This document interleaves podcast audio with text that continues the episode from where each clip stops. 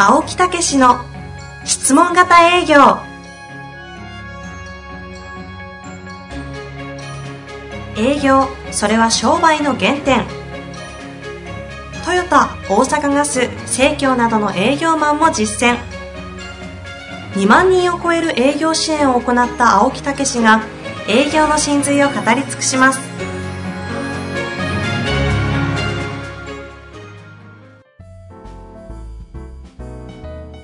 んにちは、遠藤和樹です。青木武の質問型営業。青木さん、本日もよろしくお願いいたします。はい、よろしくお願いいたします。さあ、今日はえー特別ゲストとしてそうなんですよ。お呼びいただいてるんですよね。ええ何度かお話には出てきてたんじゃないですか？もうね、大体この質問型営業の、あの、最初のね、はい。あーこう、アナウンサーが言っていただけええええる中に出てきてるあ出人てきてるですから。人なんですね。そうなんですよ。じゃあもう付き合いも長く、そ早はい速ご紹介したいと思いますが、本日お越しいただいておりますのは、ネッツトヨタニューリー北大阪株式会社ど常務取締役の、はいえー小西聡さんにお越しいただいております。う。はい、はいはい。常務、ありがとうございます。よろしくお願い申します。よろしくお願いいたします。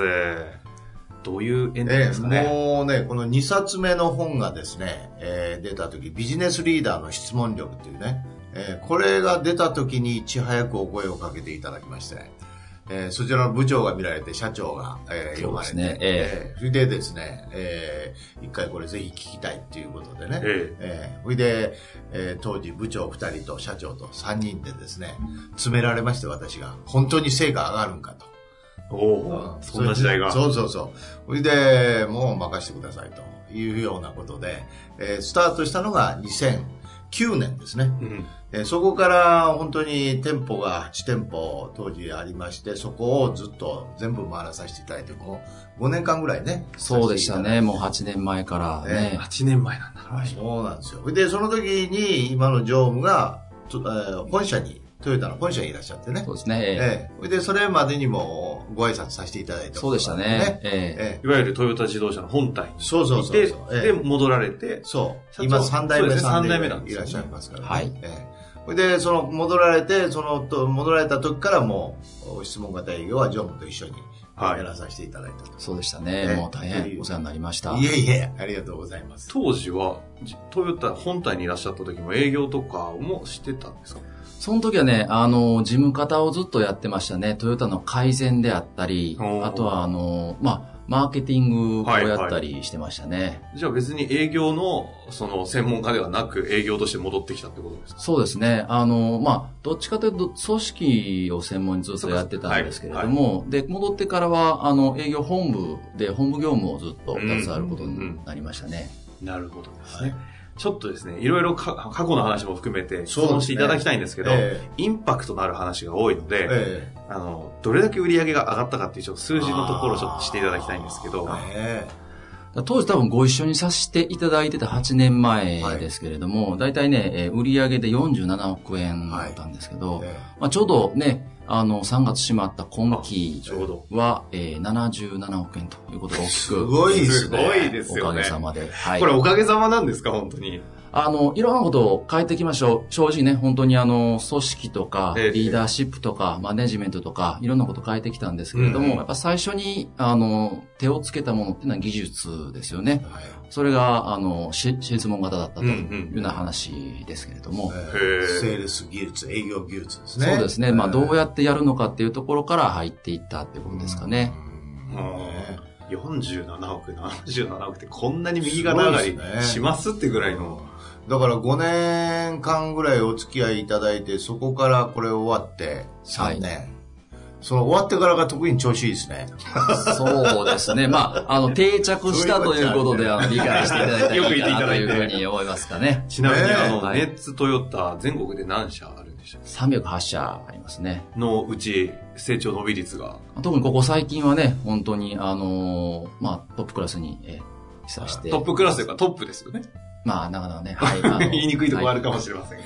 すごいね。すごいですよもうね。当時はなかなかこう下の方で苦しんでたからね。そうですね。ええはい。まあ、でもこれからまだまだね、伸びしろはあると思いますけすども。ごいすごい。いやー言うことがまあすごいね。前向きやね。ええあとはその前、以前、その導入する前のええ頃の時代に、ちょうど2009年頃ですか、はいから比べると、社員の給与の大体ベースで40万アップしているという。そんなん言っていいんですか？なので37万円ですね。ああんまりね、多く盛るとは、後で叱られてしまうみたいいや、でもで、ね。あの37万って、あり得るんですか？ねえ、すごいね。すごい、ちゃんとね還元もして。ええすごいすごい。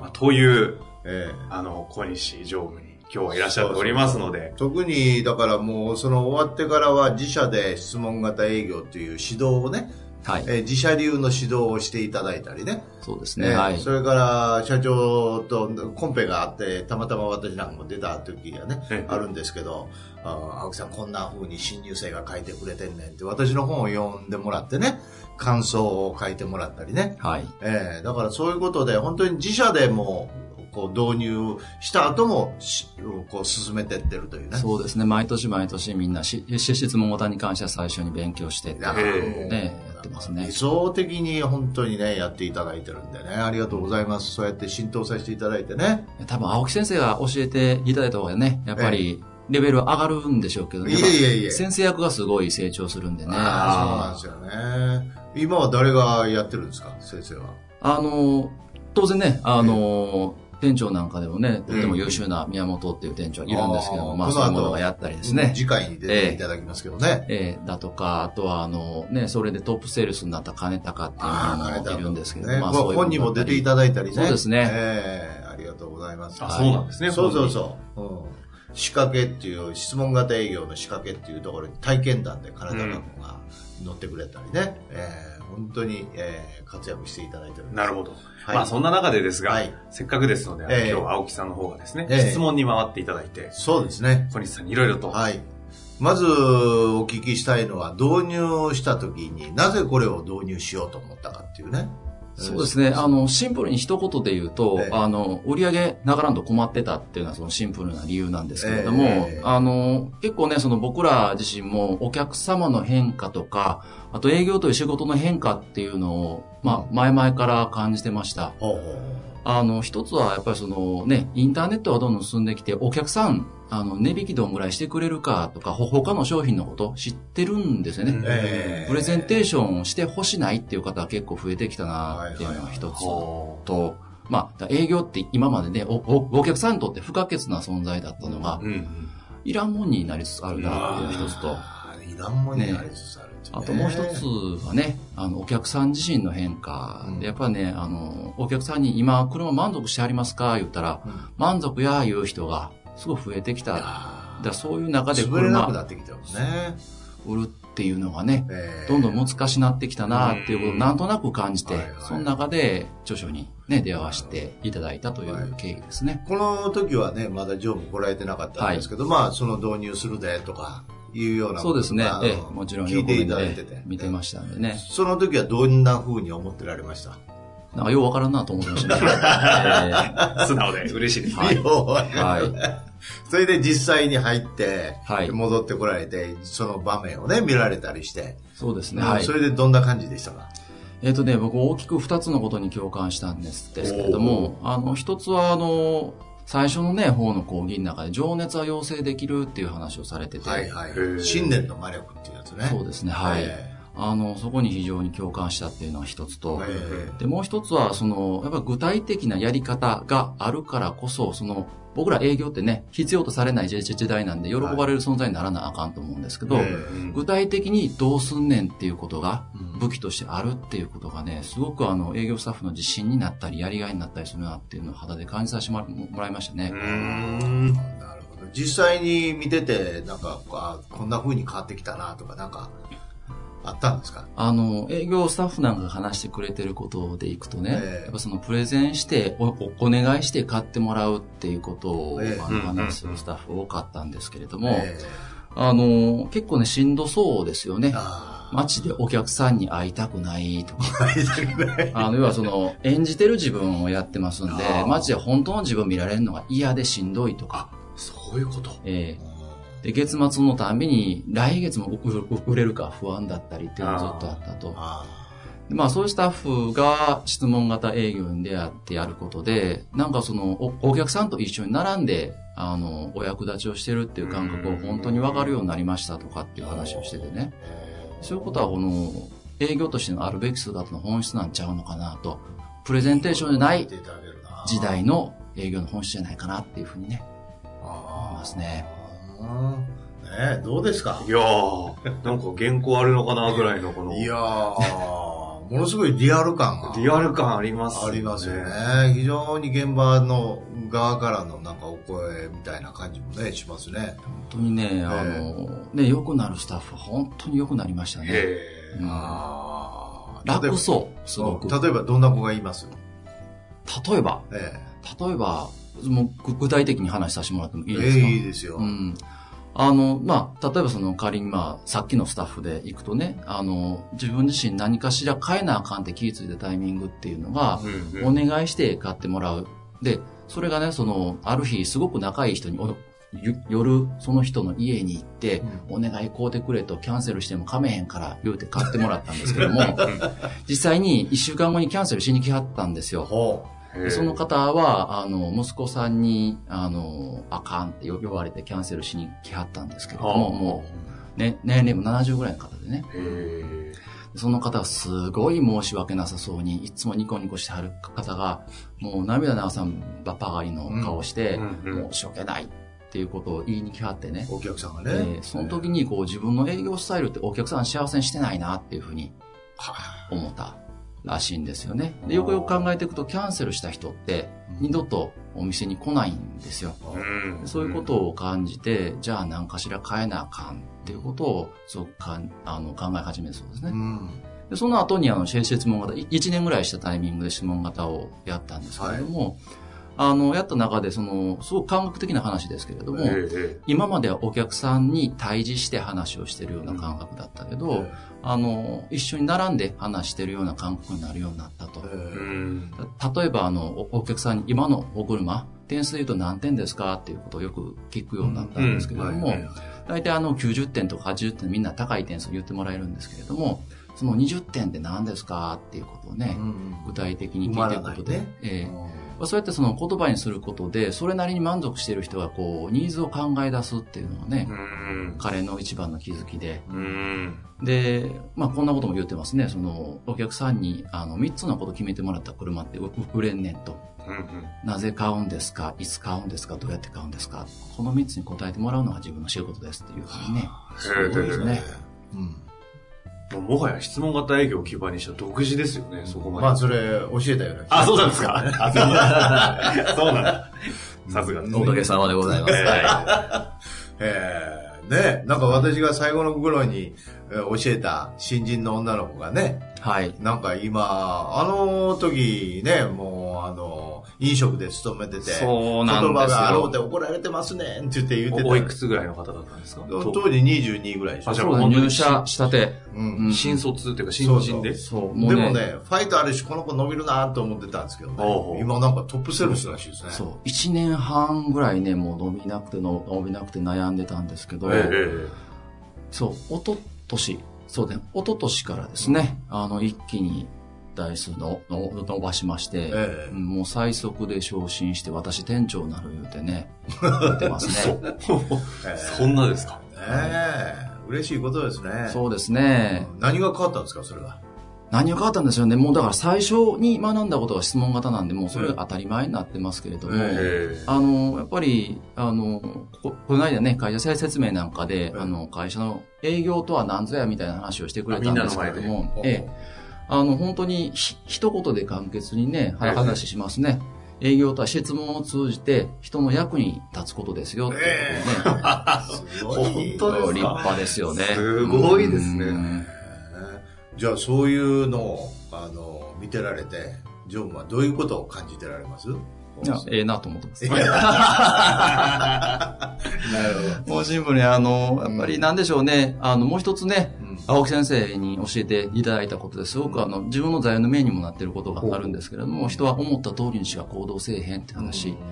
で、あの、僕らね、上司なんで、行動を揃えることってすごい簡単なんです。命令したらいいんで。うんでも本当に思って行動するっていうのはすごくその、つ伝えるっていう上では大事だと思うんですけれども、あの、そういうふうに徐々にまだ、まだまだやと思いますけど、できるようになってきたのかなっていうのは思うところですねま。あ、今度のコミュニケーションの本でもそれをね、上司部下のことでよく言ってますんで。いや、そうですね。ぜひ買って読ませていただこうと思っております。はい。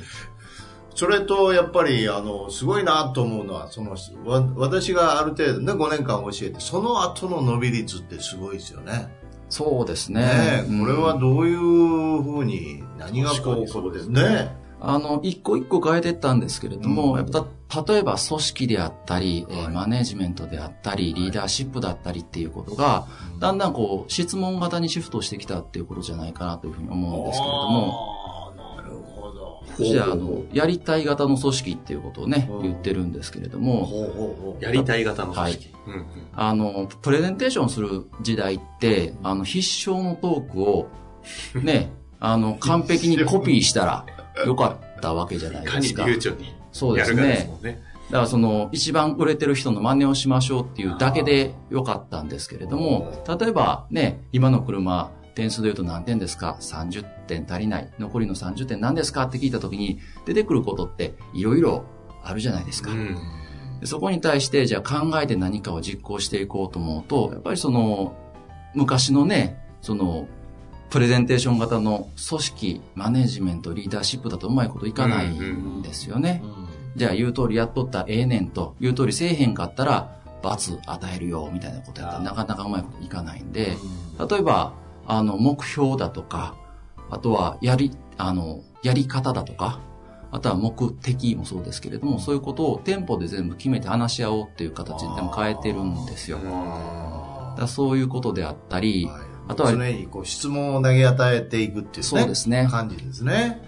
あとはあのリーダーシップなんかも行動を全部見て、あの行動をちゃんとしてあげるっていうスタンスから、まあ目的と、あの、モチベーションだけ見見ていればいいよっていう形にちょっとずつあの変えてきてるんですよ。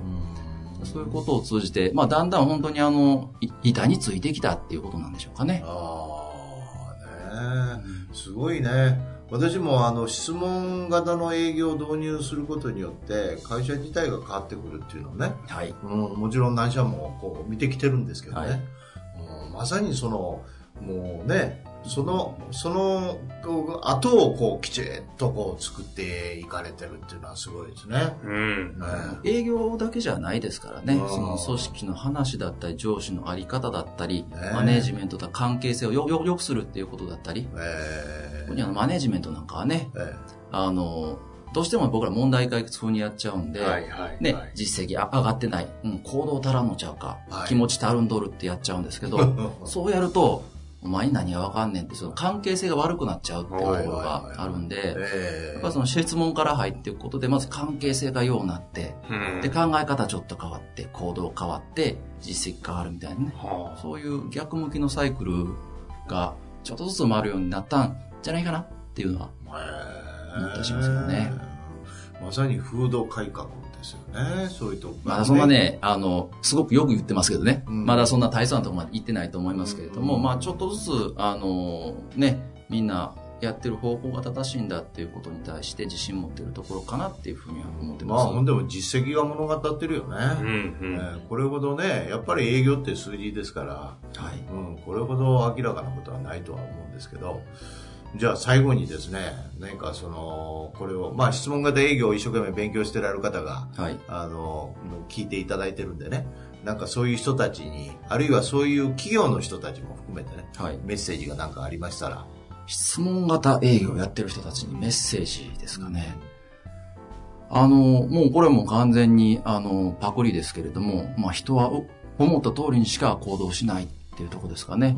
もうそれを大事に、あの、やってくると、みんなが幸せになるんじゃない、ないのかなっていうのをね、思いますね。会社ってもう幸せになるためにえあるもんですからね。ーああ、ね、うんリーダーの方に対してっていうような話ですね、今ね。そう、そうです。まあまあ、まあまあ、働くすべての人はそうだと思います営業マンに対してって言ったら何かありますか？営業の方々にもやっぱりお客さん幸せにできるのが営業っていう仕事だと思うんですよ。で、今その、ね、必要じゃないっていうことを申し上げましたけれども、あの、ね、プレゼンテーション必要な時代じゃないんで、一歩進んで喜ばれる存在になるっていうのが仕事だと思うんで、うん、すごく、あの、大事な、ね、あの、嬉しい、喜ぶ意味のたくさんある仕事だなというふうに思うんでね。はい、一緒に頑張っていきたいな。僕も営業の端くれとしてね、一緒に頑張っていきたいなというふうに思います。はいありがとうございました。はい、ありがとうございました。はい、こういう三代目の社長が日本にいるんだなというのが、非常に国として喜ばしいことですよね。まあ私も常務とはね、話してますけど、はい、こうやって真正面で、ね、こう、こういう切り口で話をね、聞いたことはありませんだからね。まあいろいろでも、いつもアドバイスしていただいてますんでね。いやいやいやいやぜひね、本当にいい会社でしょうし、近くのね、まあ大阪だけじゃないですけど、そうそう。主な方々は、それこそね、ちょっとトライしていただいて、はい、大阪営業、リスナーの方とかもね。ええトヨタ、熱、ニューリ北大阪さんは豊中にね、本社があって、でそのエリア8店舗。はい、今、現在ね、活躍されてますんでね。そうですね。ぜひ採用の方でも皆さんチャレンジしていただきたいなと思った次第です。あの、大阪にお住まいの方は、ぜひね、熱といたニューリー北大阪の車を買ってみていただければ、あの、質問が学べると思いますので。なるほどね。体感すると。はい。で、新卒者も10名も入ったらしいですね。そうですね。はい。いいですね。はい。ありがとうございました。ありがとうございました。はい。またよろしくお願いいたします。こちらこそありがとうございました。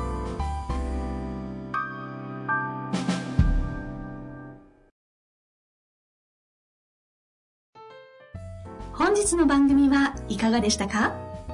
番組では青木武氏への質問を受け付けております。ウェブ検索で質問型営業と入力し、検索結果に出てくるオフィシャルウェブサイトにアクセス。その中のポッドキャストのバナーから質問フォームにご入力ください。たくさんのご応募お待ちしております。